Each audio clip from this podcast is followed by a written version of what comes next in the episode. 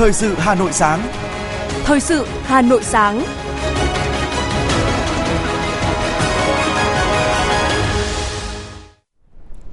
Kính chào quý vị và các bạn. Bây giờ là chương trình thời sự của Đài Phát thanh Truyền hình Hà Nội. Chương trình sáng nay, thứ tư ngày 28 tháng 6 có những nội dung chính sau đây.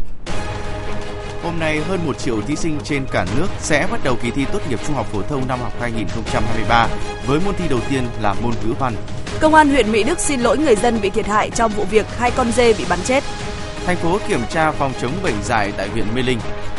Phần tin thế giới có những sự kiện nổi bật, bùng phát cúm gia cầm do chủng virus có độc lực cao H7 tại Nam Phi. Lở đất khiến 4 người thiệt mạng tại tỉnh Tứ Xuyên, Trung Quốc. Sau đây là nội dung chi tiết. Hôm nay ngày 28 tháng 6, hơn 1 triệu thí sinh trên cả nước sẽ bắt đầu kỳ thi tốt nghiệp trung học phổ thông năm 2023 với môn thi đầu tiên là môn ngữ văn theo hình thức tự luận với thời gian làm bài là 120 phút. Hà Nội là địa phương có số thí sinh dự thi đông nhất cả nước với hơn 102.000 thí sinh đăng ký dự thi. Theo báo cáo của Bộ Giáo dục và Đào tạo, kỳ thi tốt nghiệp trung học phổ thông năm nay, cả nước có 63 hội đồng thi, gồm 2.272 điểm thi với trên 43.000 phòng thi. Tổng số thí sinh đăng ký dự thi là hơn 1 triệu 24.000 thí sinh. Số thí sinh đến làm thủ tục dự thi trong chiều qua là hơn 1 triệu 12.000 em, đạt tỷ lệ gần 99% so với số đăng ký dự thi.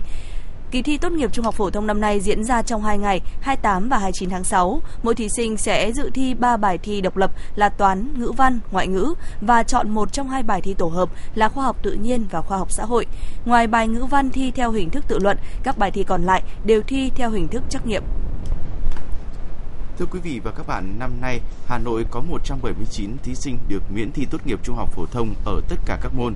Đây đều là những thí sinh đạt giải trong kỳ thi chọn học sinh giỏi quốc gia, tham dự kỳ thi Olympic quốc tế và khu vực. Các thí sinh khuyết tật nặng, tính đến thời điểm này cũng có 63 trường đại học công bố xét tuyển thẳng bằng điểm chuẩn học bạ. Tuy nhiên, các trường đều đưa ra mức điểm xét tuyển sớm rất cao. Theo tổ hợp 3 môn thi thì nhiều ngành phải từ 9 thậm chí là 10 điểm trên một môn. Trường Đại học Luật Hà Nội ngành Luật Kinh tế tổ hợp A01 điểm chuẩn trúng tuyển sớm vào học bạ lên tới 30 điểm trên 3 môn. Đại học Sư phạm Hà Nội ngành Sư phạm Toán học dạy toán bằng tiếng Anh có điểm chuẩn xét tuyển thẳng lên tới 29,8 điểm. Đại học Thủy lợi ngành Công nghệ Thông tin có điểm chuẩn trúng tuyển sớm bằng học bạ là 29,5 điểm. Học viện Ngoại giao điểm chuẩn dao động từ 26,25 đến 29 điểm. Ngành bị cao điểm nhất là ngành truyền thông quốc tế lấy 29 điểm. Còn Đại học Ngoại thương, điểm chuẩn trúng tuyển sớm bằng học bạ ở tất cả các chương trình là 28 đến 28,1 điểm trên 3 môn. Đại học Giao thông Vận tải, ngành Tài chính Ngân hàng lấy tới 27,9 điểm. Chương trình thời sự xin được tiếp tục với những thông tin kinh tế. Thưa quý vị và các bạn, tại Hà Nội, Đài truyền hình Việt Nam vừa tổ chức hội thảo Net Zero chuyển dịch xanh, cơ hội cho người dẫn đầu với mục tiêu góp phần thúc đẩy tiến trình chuyển đổi xanh, đưa nền kinh tế Việt Nam theo hướng tăng trưởng xanh bền vững, thực hiện cam kết về Net Zero, phát thải dòng khí nhà kính bằng không và hội nhập cùng xu hướng phát triển của thế giới. Tại hội thảo, các đại biểu đã phân tích, làm rõ những thuận lợi cũng như những khó khăn thách thức mà Việt Nam đang gặp phải trong quá trình chuyển đổi xanh, kinh nghiệm quốc tế về những giải pháp huy động nguồn lực để thực hiện việc chuyển đổi này. Theo đánh giá của các chuyên gia, cam kết phát thải dòng bằng không vào năm 2050 của Việt Nam mang tầm quốc tế. Vấn đề đặt ra là từng ngành, từng doanh nghiệp sẽ hướng tới mục tiêu này như thế nào? Các cơ chế chính sách trong thời gian tới sẽ tác động trực tiếp tới doanh nghiệp ra sao? Doanh nghiệp cần làm gì để tránh rủi ro và nắm bắt cơ hội? Hội thảo cũng đã tạo ra một diễn đàn trao đổi cởi mở, thẳng thắn, thu thập thêm được nhiều ý tưởng, đề xuất, góp phần tạo động lực, niềm tin trong hành trình không ít thách thức để chinh phục mục tiêu net zero. Thưa quý vị và các bạn, hơn 1.700 chỉ tiêu việc làm, học nghề và xuất khẩu lao động được các doanh nghiệp tuyển dụng tuyển sinh tại phiên giao dịch việc làm huyện Gia Lâm 2023 với đa dạng ngành nghề và mức lương từ 5 đến 15 triệu đồng trên một người trên một tháng. Đây là hoạt động do Sở Lao động Thương binh và Xã hội Hà Nội phối hợp với Ủy ban Nhân dân huyện Gia Lâm tổ chức. Việc tổ chức phiên giao dịch việc làm lưu động là một trong những giải pháp để thúc đẩy phát triển thị trường lao động, đặc biệt là để hỗ trợ các doanh nghiệp và người lao động trên địa bàn huyện và khu vực lân cận. Phản ánh của phóng viên Như Hoa. Theo ông Nguyễn Hồng Dân, Phó Giám đốc Sở Lao động Thương binh và Xã hội Hà Nội cho biết, để đảm bảo giải quyết việc làm trong năm 2023 cho 162.000 lao động, tỷ lệ thất nghiệp thành thị dưới 4%, Sở Lao động Thương binh và Xã hội Hà Nội đã chỉ đạo Trung tâm Dịch vụ Việc làm và các đơn vị có liên quan triển khai các giải pháp giải quyết việc làm cho người lao động, tăng cường kết nối cung cầu, hỗ trợ chuyển đổi nghề bền vững cho người lao động, đẩy mạnh ứng dụng công nghệ thông tin và nâng cao hiệu quả hoạt động của hệ thống sàn giao dịch việc làm thành phố.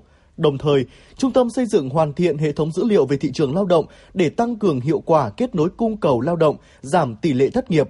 Các giải pháp đề ra đã đem lại kết quả tích cực trong điều kiện tình hình lao động việc làm còn gặp nhiều khó khăn. Trong 5 tháng qua, toàn thành phố đã giải quyết việc làm cho 85,8 nghìn lao động, đạt 52,9% so với kế hoạch năm 2023. Gia Lâm là một huyện ven đô nằm sát với nội thành, với lợi thế là huyện cửa ngõ phía đông của thủ đô có nhiều tuyến giao thông quan trọng, huyện có các làng nghề phát triển ở nhiều ngành nghề như gốm sứ, may mặc, chế biến lương thực, thực phẩm, buôn bán, cây giống ăn quả ngắn và lâu năm, cơ kim khí và các khu cụm công nghiệp. Huyện Gia Lâm cũng đang trong quá trình đô thị hóa nhanh.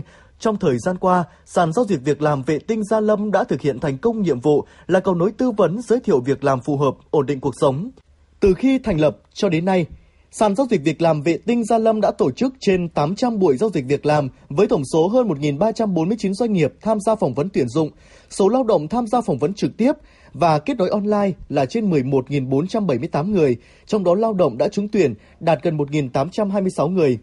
Phiên giao dịch việc làm lưu động lần này có sự góp mặt của 36 đơn vị tham gia với tổng nhu cầu tuyển dụng là 1.730 chỉ tiêu với đa dạng các vị trí ngành nghề cùng với những quyền lợi và mức thu nhập thỏa đáng sẽ tạo điều kiện thuận lợi cho người lao động chưa có việc làm tìm kiếm việc làm phù hợp. Đây là dịp để người lao động được tiếp xúc trực tiếp với các nhà tuyển dụng để lựa chọn những công việc phù hợp với trình độ, khả năng của bản thân, được tham gia tư vấn việc làm, tư vấn hướng nghiệp, chính sách pháp luật và cung cấp về thông tin thị trường lao động, từ góc độ người đi tìm việc, em Nguyễn Văn Thế và em Hoàng Tuấn Anh ở Đa Tốn Gia Lâm cho biết. Hôm nay em đến đây tìm việc làm thì ờ, cũng chỉ mong muốn có một công việc để mình vừa làm vừa học hỏi thêm kinh nghiệm Em ờ, tìm kiếm được một công việc cái ờ, nhân viên bán hàng. Mong muốn của em là 6 đến 8 triệu. Em hôm nay đến phiên giao dịch việc làm này để nhu cầu vị trí kỹ sư chuyên ngành điện. Mong muốn của em khoảng trên 20 triệu. Phiên giao dịch việc làm không chỉ tạo môi trường kết nối giữa doanh nghiệp và người lao động mà còn là cơ hội tốt để lực lượng lao động trẻ tiếp cận với thị trường lao động, được cung cấp về thông tin thị trường lao động để từ đó học hỏi, trau dồi trang bị thêm cho mình những kiến thức, kỹ năng cơ bản, khả năng thích nghi với những biến động thị trường làm việc khi ra trường. Tăng thêm kinh nghiệm khi tiếp cận thị trường lao động, từ góc độ tuyển dụng lao động, bà Nguyễn Thanh Hương, Phó Tổng Giám đốc Công ty Bất động sản Tập đoàn Queenland cho biết, đơn vị đang có nhu cầu tuyển dụng nhiều vị trí, trong đó trình độ cao đẳng trung cấp chiếm 50%. Vị trí mà công ty Queenland ờ, muốn tuyển dụng ngày hôm nay á, là nhân viên kinh doanh, kế toán, nhân viên marketing. Có những bạn sinh viên mới tốt nghiệp và hôm nay cái chỉ tiêu của công ty đến thì tuyển được các bạn có thể là từ 600 đến 700 nhân viên kinh doanh cho bất động sản và cái mức lương thì ờ, sẽ là vô cùng. Các bạn cũng có thể có những cái cơ hội thăng tiến và có những cái cơ hội để có mức lương rất là cao tùy từng vị trí ở trong công ty.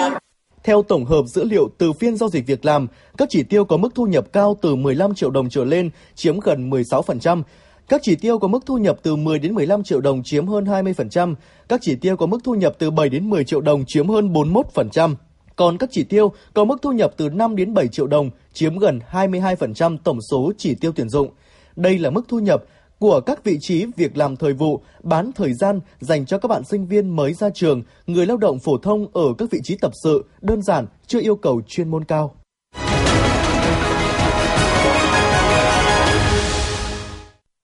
Thưa quý vị, nhằm quảng bá sản phẩm nông nghiệp, đồng thời cũng là điểm nhấn để thu hút khách du lịch, tại tuyến phố đi bộ xung quanh thành cổ, Ủy ban nhân dân thị xã Sơn Tây đã tổ chức hội thi mít năm 2023. Có mặt tại tuyến phố đi bộ thành cổ Sơn Tây, chúng tôi cảm nhận được không khí rộn ràng, tưng bừng cũng như mùi thơm đặc trưng của ngày hội mít nơi đây. Tham dự hội thi, chị Đỗ Thị Mai Hoa, đại diện cho đội thi Sơn Đông, thị xã Sơn Tây cho biết. Vâng, chúng em đến à, với hội thi thì chúng em có ba trái mít. Trái mít dai này là trái mít dai truyền thống. Nhưng mà điều đặc biệt của nó rằng là bây giờ cả xã em chỉ hiếm có một hai cây mít này nữa thôi. Bởi vì làm sao? Bởi vì trái nó to như thế này. Thường là trái mít ta thì nó chỉ nhỏ như thế kia thôi. Thế nhưng mà đây là trái mít toàn trên 10 cân. Nó hiếm chỉ có một hai cây ở xã nữa thôi. À, trái nó rất là nây này, nó có cái vỏ này nó căng tròn. Rồi là khi bổ ra đây, múi mít, múi mít vàng óng ạ. Ăn thì có vị ngọt. Cái vị ngọt của mít ta này nó khác những vị mít khác cái vị ngọt này thì là nó là ngọt đậm mà nó là mang cái vị tự nhiên. Xin trân trọng cảm ơn. Vâng. Mang đến hội thi trái mít từ cây mít 100 năm tuổi với cân nặng 28 kg. Chị Nguyễn Thị Mai, đại diện cho đội thi xã Cổ Đông chia sẻ. Hôm nay chúng em mang đến hội thi ba trái mít đều là thơm ngon, à, múi dày và có màu vàng đậm và ăn à, ngọt sắc và ba trái mít này đều được lấy từ à, các hộ gia đình được trồng ở tại à, trong à, xã Cổ Đông và với mong muốn hôm nay mang à, đến hội thi để được lan tỏa cái sự thơm ngon của mít để mong cây mít sẽ là cái cây trồng trong tương lai để giúp cho kinh tế người nông dân xã Cổ Đông sẽ ngày càng phát triển hơn ạ. Hội thi thu hút sự tham gia của 17 đội đến từ các xã phường, đơn vị quân đội đứng chân trên địa bàn thị xã Sơn Tây. Các đội trải qua 3 phần thi, bao gồm chấm điểm hình thức quả mít, thi trang trí đĩa, mâm mít đẹp và thuyết trình về cây mít dự thi, về nguồn gốc, tuổi cây, năng suất. Thi chất lượng mít theo tiêu chí, độ dày cùi, độ giòn, ngọt, màu sắc, mùi thơm. Sau 3 phần thi sôi nổi, các đội thi đã mang đến cho đội thi những mâm mít trình bày hình đất nước Việt Nam, những bông hoa mít, thạch rau câu mít, mâm cỗ chế biến từ múi mít, hạt mít, bánh mít, chả mít. Đến tham dự hội thi và được thưởng thức những múi mít thơm ngon nhất đến từ ban tổ chức, bà Đinh Ngân Hoa, du khách đến tham quan tuyến phố đi bộ chia sẻ. Mít thì ngon, ngọt hơn các vùng khác, nó thơm hơn. Nó mới cả chủ yếu là nó chín tự nhiên. Chín tự nhiên ngon hơn, giòn hơn. Đây là năm thứ hai, thị xã Sơn Tây tổ chức hội thi trên quy mô toàn thị xã nhằm tuyển chọn các cây giống mít ngon, chất lượng, bổ sung vào nhóm cây đầu dòng. Hội thi cũng nhằm quảng bá giới thiệu sản phẩm mít Sơn Tây tới người tiêu dùng, từ đó thúc đẩy tiêu thụ sản phẩm, tạo ra nguồn ổn định và hiệu quả kinh tế cho các hộ trồng mít. Ông Phùng Huy Vinh, trưởng phòng kinh tế thị xã Sơn Tây cho biết, hội thi được tổ chức nhân dịp cuối tháng 6, thời điểm mít chín rộ trên địa bàn. Lúc này, cây mít sẽ thể hiện được những ưu điểm cũng như sự thơm ngon nhất. Ờ, về hội thi thì ờ, đây là thị xã xác định là công tác ờ, truyền thống hàng năm để các địa phương, đấy, các đơn vị quân đội, các cơ quan trên địa bàn cùng ra lại cái giống mít để đánh giá lại. Thế và kế hoạch thì thị xã tổ chức là à, vào trong cuối tháng 6 là thời điểm mà mít chín rộ. Đấy, những cây mít thì có thể hiện được cái bản chất mà đông đủ chất. Đấy. Và Ờ, thị xã thì đã xây dựng một kế hoạch để giao cho các xã phường rồi các đoàn thể chính trị xã hội rồi các cơ quan chuyên môn thị xã cùng uh, thành lập cái ban tổ chức cuộc thi cái ban giám khảo và tổ công tác giúp việc để để triển khai thực hiện ờ, đồng bộ từ thị xã xuống các xã phường và các cơ quan đơn vị để ờ, mọi người, mọi cơ quan tổ chức đều được tham gia và lựa chọn những cây mít tốt nhất tham gia của cuộc thi và phấn đấu để giành giải cao tại các cuộc thi. Ông Lê Đại Thăng, Phó Chủ tịch Ủy ban nhân dân thị xã Sơn Tây cho biết, năm 2022, Ủy ban nhân dân thị xã Sơn Tây đã tổ chức thành công hội thi Mít Sơn Tây. Từ đó, Mít Sơn Tây đã được nhiều người biết đến và đặt mua từ sớm, số lượng nhiều tại các xã, phường, có những cây mít ngon, thậm chí nhiều khách đặt mua cả cây mít để hái ăn dần. Tiếp nối thành công ấy, thị xã Sơn Tây muốn tiếp tục lan tỏa, quảng bá mít của các xã phường trên địa bàn để bà con nhân dân trồng mít cũng được hưởng lợi, cũng được biết đến nhiều hơn, đưa mít Sơn Tây vang danh xa hơn. Chúng tôi đang được sự quan tâm hỗ trợ của Sở Nông nghiệp và các ngành chức năng hướng tới là sẽ đưa các cái nhà sản xuất, những cái người đầu tư về những cái trang thiết bị có thể tạo ra những sản phẩm từ trái mít, ví dụ như là mít sấy và các sản phẩm từ mít.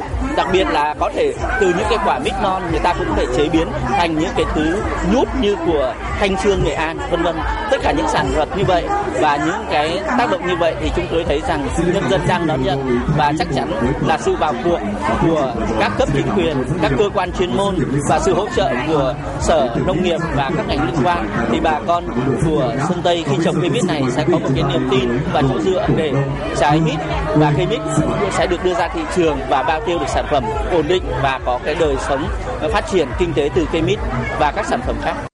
Kết thúc hội thi, ban tổ chức đã trao một giải nhất, hai giải nhì, ba giải ba, 11 giải khuyến khích. Tổng giá trị giải thưởng trên 32 triệu đồng.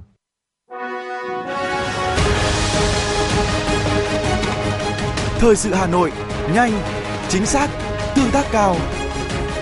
Thời sự Hà Nội, nhanh, chính xác, tương tác cao.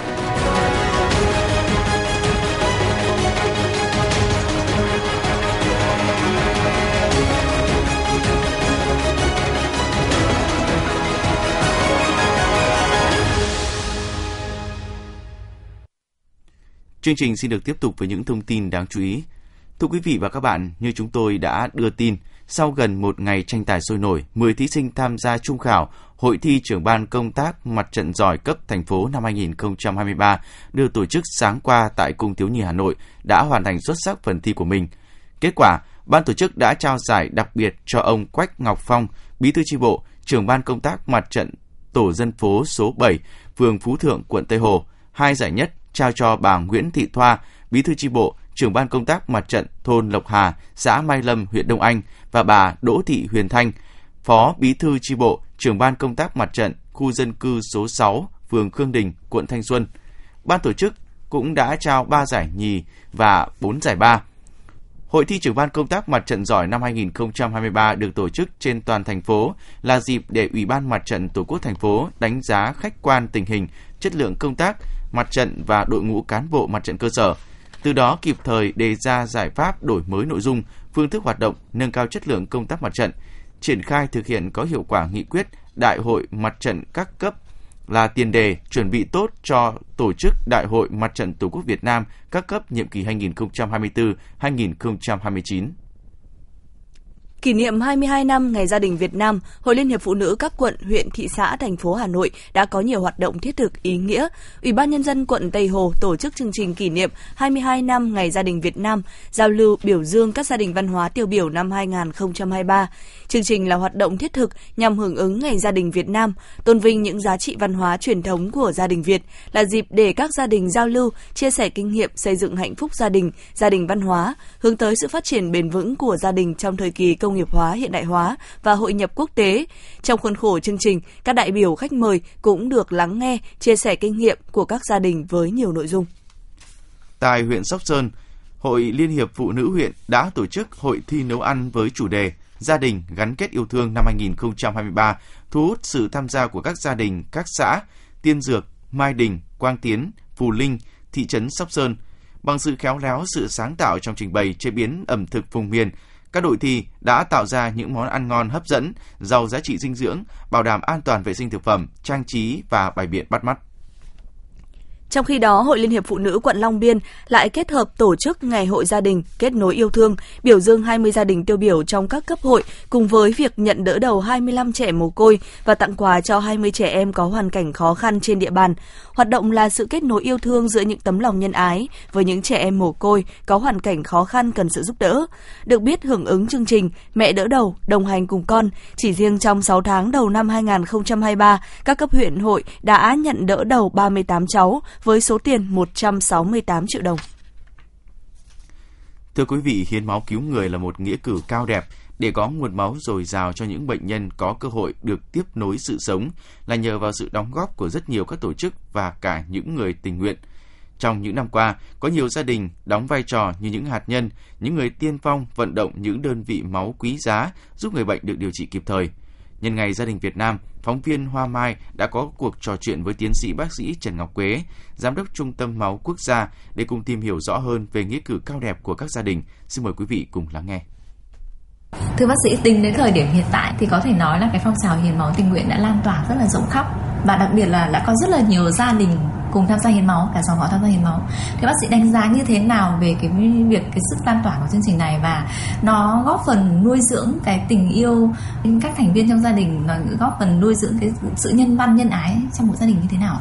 Thực sự thì ờ, cái hoạt động hiến máu đã làm thay đổi cái nhận thức của người dân rất là lớn đặc biệt trong cái giai đoạn vừa qua và cộng đồng đã hưởng ứng rất là nhiều. Và những cái gia đình mà lại có nhiều người từ bố mẹ đến ông bà đều đã từng tham gia máu và động viên con cháu ra tham gia máu thì những gia đình đấy thứ nhất là đã có rất nhiều người tham gia máu và hiến máu rất nhiều lần để có nguồn máu cho cấp cứu điều trị. Cộng gia đình đấy họ có một cái suy nghĩ có một cái ý, ý thức về cái xây dựng cho con cái con cháu về cái ý thức vì cộng đồng ý thức về nhân văn trong gia đình. Và đấy là cái mô hình mà cũng rất cần được nhân rộng hơn nữa. À, có thể nói là những cái câu chuyện liên quan đến hiến máu về những cái nghĩa cử cao đẹp về cái sự thiện nguyện ở trong cuộc sống đã lan tỏa vào trong mỗi mái nhà trong mỗi gia đình. Thì bác sĩ đánh giá như thế nào về cái việc mà à, chúng ta có thể xây dựng được những cái um, giá trị của gia đình như thế để lan tỏa thêm một cái uh, giá trị văn hóa của cả một đất nước để làm cho một cái dân tộc khỏe một dân tộc mà sống có trách nhiệm với cộng đồng. À, thực sự thì cái hiến máu là một hoạt động rất quan trọng để để mà có nguồn máu cấp cứu và điều trị. Tuy nhiên cái hoạt động hiến máu là một hoạt động mà cũng rất nhân văn bởi vì uh, chia sẻ một phần cơ thể của mình vì cứu chữa với cộng đồng cho cộng đồng. Tức là khi một người khỏe mạnh thì sẵn sàng vì cộng đồng và cộng đồng. Khi mình không may bị ốm đau thì cộng đồng sẽ vì mình. Đấy là hoạt động. Và khi mà các cái cái hành động đấy đã, đã lan tỏa đến từng cá nhân đến từng gia đình thì nó càng cái tính nhân văn trong cái xã hội nó càng cao hơn. Vì như chúng ta biết thì cái xã hội nó xuất phát từ các gia đình gia đình là tế bào của xã hội. Mà khi các tế bào khỏe mạnh với với những cái sự nhân ái như vậy thì chắc chắn cái xã hội đấy sẽ ừ, rất là tốt đẹp. Và uh, cái khi mà cái cái thế hệ từ người lớn đến người trẻ và các thế hệ về sau khi mà lớn lên khi nhìn thấy thế hệ đi trước đã thực hiện được những hoạt động ý nghĩa nhân văn như vậy thì họ cũng sẵn sàng tham gia và tôi nghĩ rằng đây là một cái hoạt động rất là ý nghĩa và có thể trở thành một cái nét, nét văn hóa rất là đẹp trong cái truyền thống của các gia đình Việt Nam. Dạ vâng ạ, có thể nói là cái truyền thống gia đình thì cần phải được gây dựng và được ờ, phát huy từ cái thế hệ này sang thế hệ khác và cái sự lan tỏa đó ờ, đã luôn được Viện Huyết học Truyền máu Trung ương đã thực hiện trong những năm gần đây khi có những cái chương trình về uh, tôn vinh những gia đình hiến máu tiêu biểu đúng không ạ? Vậy thì qua những cái năm mà thực hiện thì đối với bác sĩ bác sĩ có những cái ấn tượng hay là những cái câu chuyện gì đặc biệt muốn chia sẻ về cái phong trào hiến máu của các gia đình mà nó phát triển ạ? À, có thể nói là một trong những cái gia đình mà đã làm được truyền thống rất là lâu và rất là ấn tượng đấy là gia đình bác Lê Đình Duật thực ra ờ, khi mà bác uh, nghỉ hưu bác không đủ tuổi thì vợ bác còn tuổi là gia đình hiến, uh, tham gia hiến máu. Rồi các thế hệ con cái và có những đợt mà tổ chức cách đây hàng chục năm ấy, khi mà có các hoạt động hiến máu là bác mời các con cháu đến gia đình trước khi đến viện tổ chức gặp mặt trong gia đình để rồi cả gia đình đến hiến máu. Và đến bây giờ cái hành động đấy thì uh, đã có hơn 500 đơn vị máu từ cái gia đình hiến máu uh, gia đình đó. Và khi mà cứ mỗi một đứa cháu khi lớn lên đủ tuổi thì chính bác ruột lại là người chủ gia đình và dẫn các con các cháu đến viện để để hiến máu. Và hầu như cả cái gia đình đấy là rất là đoàn kết rất là mong muốn có những cái dịp để mà tụ họp gia đình liên quan đến hoạt động hiến máu. Sau hoạt động hiến máu thì lại họ, họ họp gia đình và truyền cho nhau những thông điệp rất là ý nghĩa cho ừ, cái gắn kết của gia đình này. Thứ hai là một gia đình của bác ở hưng yên,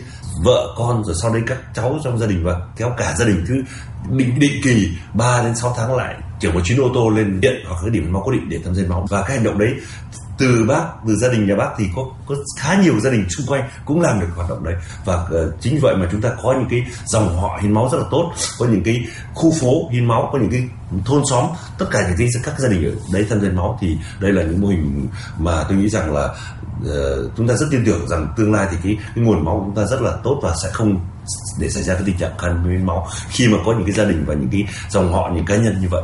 Dạ vâng, có thể nói chính những cái điều này sẽ giúp chúng ta sẽ có một cái nguồn máu ổn định, yeah. sẽ có một cái sức khỏe tốt cho yeah. người Việt đúng không ạ? Và lan tỏa cái sự nhân văn, nhân ái trong con người và nó củng cố thêm một cái niềm tin về những cái điều tốt đẹp trong cuộc sống đúng không ạ? Ờ, tôi hy vọng rằng là cái là ngày gia đình Việt Nam thì sẽ có nhiều hoạt động để mà tạo cái sự gắn kết cái, cái văn hóa trong gia đình thì hiến máu cũng là một trong hoạt động mà có thể tạo nên một cái nét văn hóa trong góp phần thêm cái cái cái, cái, cái, cái tính văn hóa trong gia đình Việt Nam.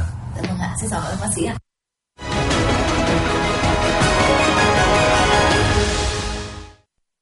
Mời quý vị và các bạn nghe tiếp phần tin. Chiều qua liên quan đến vụ việc ba công an đi bắn chim nhưng lại bắn chết dê của người dân ở xã An Phú, huyện Mỹ Đức, thực hiện ý kiến chỉ đạo của Giám đốc Công an thành phố Hà Nội, đoàn công tác gồm đại diện chỉ huy Công an huyện Mỹ Đức, Công an thị trấn Đại Nghĩa và Công an xã An Phú cùng đại diện chính quyền địa phương đã đến nhà xin lỗi gia đình người dân có hai con dê bị bắn chết đoàn công tác công an huyện Mỹ Đức đã chân thành xin lỗi gia đình vì thiệt hại đã xảy ra.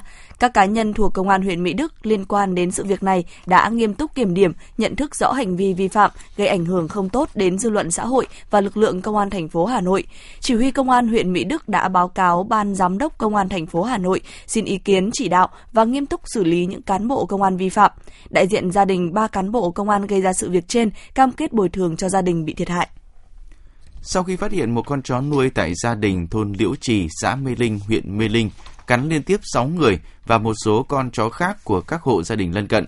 Sáng nay, Trung tâm Kiểm soát Bệnh tật Hà Nội đã làm việc với Trung tâm Y tế huyện Mê Linh và xã Mê Linh về chủ động đẩy mạnh các biện pháp phòng chống dịch bệnh dại trên địa bàn. Theo đó, Ủy ban nhân dân xã Mê Linh đã kịp thời xử lý theo hướng dẫn báo cáo, lấy mẫu con chó nghi bệnh dại gửi Trung tâm Chẩn đoán Thú y Trung ương xét nghiệm kết quả dương tính virus dại và tổ chức tiêu hủy xác của con chó theo quy định. Và đến ngày 27 tháng 6 đã điều tra tiêu hủy 18 con chó xung quanh khu vực con chó dại, tổ chức tiêm vaccine dại và tiêm vét cho đàn chó mèo chưa được tiêm phòng, hết miễn dịch mới nhập nuôi theo hướng dẫn của cơ quan chuyên môn thú y. Đối với 6 người bị chó cắn đã được điều trị dự phòng như là tiêm vaccine phòng dại, truyền huyết thanh kháng dại trên người, cán bộ y tế trạm y tế xã Mê Linh hướng dẫn người dân theo dõi, giữ gìn sức khỏe.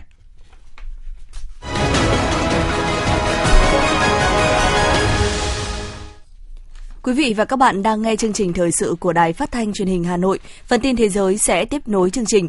Botswana, một quốc gia không giáp biển ở miền Nam châu Phi, sẽ tổ chức hội nghị thượng đỉnh kinh doanh Mỹ châu Phi lần thứ 15 tại Gaborone từ ngày 11 đến 14 tháng 7, vốn được kỳ vọng sẽ tăng cường hơn nữa hợp tác kinh tế của Washington với châu Phi.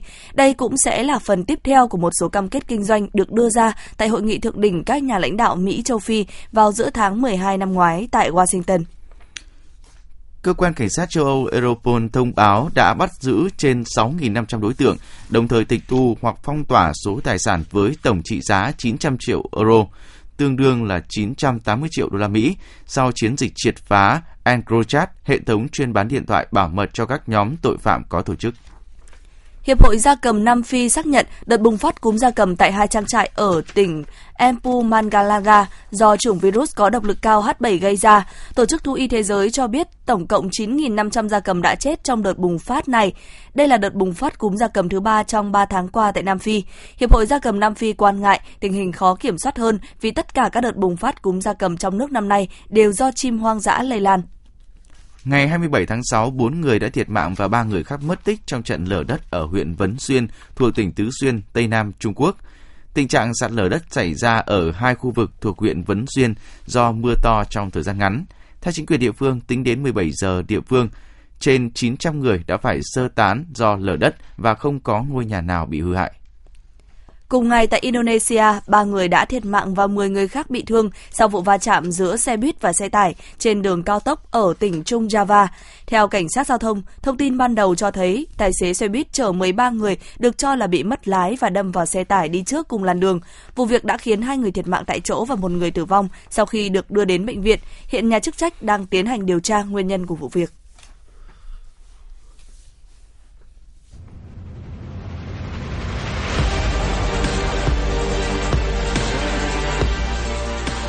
Bản tin thể thao.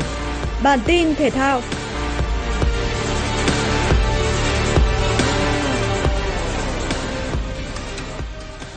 Với việc giành chức vô địch Cúp bóng truyền Challenge châu Á 2023 sau khi đánh bại Indonesia 3-2 ở chung kết, đội tuyển bóng truyền nữ Việt Nam đã vươn lên đứng hạng 49 thế giới, đồng thời xếp hạng 6 châu Á sau Trung Quốc, Nhật Bản, Thái Lan, Hàn Quốc và Kazakhstan – Đáng nói, chỉ trong vòng 3 ngày, Thanh Thúy cùng các đồng đội đã tăng tới 174 bậc trên bảng xếp hạng.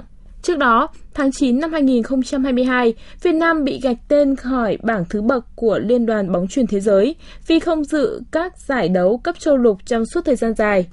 Được biết, chức vô địch Challenge châu Á 2023 còn giúp đoàn quân của huấn luyện viên Nguyễn Tuấn Kiệt giành vé dự cúp bóng truyền Challenger Thế giới 2023. Tiếp theo bản hợp đồng với Quang Hải, câu lạc bộ Công an Hà Nội tiếp tục tỏ rõ tham vọng khi ký hợp đồng có thời hạn 3 năm với thủ môn Việt kiều Philip Nguyễn. Thủ môn gốc Việt này dự kiến về Việt Nam để đầu quân cho đội bóng thủ đô vào ngày 29 tháng 6 và nhiều khả năng sẽ kịp đăng ký để thi đấu ở giai đoạn 2 V-League 2023. Theo thống kê, thủ thành sinh năm 1992 đã ra sân thi đấu 46 trận cho câu lạc bộ Slovaco trong mùa giải vừa qua, giữ sạch lưới 15 trận và nhận 58 bàn thua. Tại giải vô địch Cộng hòa Séc, Philip Nguyễn cũng là thủ môn dẫn đầu ở 4 thông số, bao gồm số phút thi đấu, số phút giữ sạch lưới liên tiếp, số trận giữ sạch lưới và số đường truyền cho đồng đội. Sự có mặt của Philip Nguyễn được kỳ vọng sẽ giúp cho Công an Hà Nội cải thiện khâu phòng ngự. Sau 12 vòng đấu, Công an Hà Nội hiện đang dẫn đầu bảng xếp hạng. Với lực lượng hùng hậu và mạnh trên mọi vị trí, câu lạc bộ này tỏ rõ quyết tâm đua trước vô địch V-League 2023. Ngày thi đấu thứ tư tại giải Golf Traveler Championship 2023 tiếp tục chứng kiến phong độ tốt của Keegan Bradley khi golfer người Mỹ đã có được khởi đầu thuận lợi với 3 birdie chỉ trong 6 hố đầu. Cho tới hố số 12, số birdie mà golfer người Mỹ này giành được đã là 5, và dù đã mắc 3 bogey trong phần còn lại, thế nhưng chung cuộc, Bradley vẫn có được kết quả 68 gậy trong ngày thi đấu cuối. Qua đó, kết thúc Traveler Championship với thành tích 23 gậy âm, hơn người đứng thứ hai trên bảng xếp hạng là Jack Blair 3 gậy. Kết quả này đã giúp cho Keegan Bradley có được chức vô địch tại giải đấu. Đây cũng là danh hiệu PGA Tour thứ 6 trong sự nghiệp của golfer 37 tuổi này. Đài khí tượng thủy văn khu vực đồng bằng Bắc Bộ dự báo sáng nay, ngày đầu của kỳ thi tốt nghiệp trung học phổ thông, thành phố Hà Nội thời tiết mát, nhiệt độ từ 25 cho đến 28 độ C. Trưa và chiều nay Hà Nội trời nắng, nhiệt độ tăng, mức cao nhất khu vực trung tâm và phía Bắc thành phố là 32 đến 34 độ C, phía Tây và phía Nam là 31 đến 33 độ C. Ngày thứ hai của kỳ thi ngày 29 tháng 6, Hà Nội nắng nóng, nhiệt độ buổi sáng dao động ở mức từ 27 đến 31 độ C, buổi chiều ở mức là từ 34 đến 35 độ. Ngày cuối cùng của kỳ thi ngày 30 tháng 6, Hà Nội tiếp tục nắng nóng, nhiệt độ buổi sáng ở mức 26 đến 33 độ C, buổi chiều từ 35 đến 36 độ C. Quý vị và các bạn vừa nghe chương trình thời sự của Đài Phát thanh Truyền hình Hà Nội, chỉ đạo nội dung Nguyễn Kim Khiêm, chỉ đạo sản xuất Nguyễn Tiến Dũng, tổ chức sản xuất Trà Mi. Chương trình do biên tập viên Thủy Chi, phát thanh viên Hồng Hạnh Bảo Nhật cùng kỹ thuật viên Quang Ngọc thực hiện. Xin chào và hẹn gặp lại quý vị trong chương trình thời sự 11 giờ trưa nay.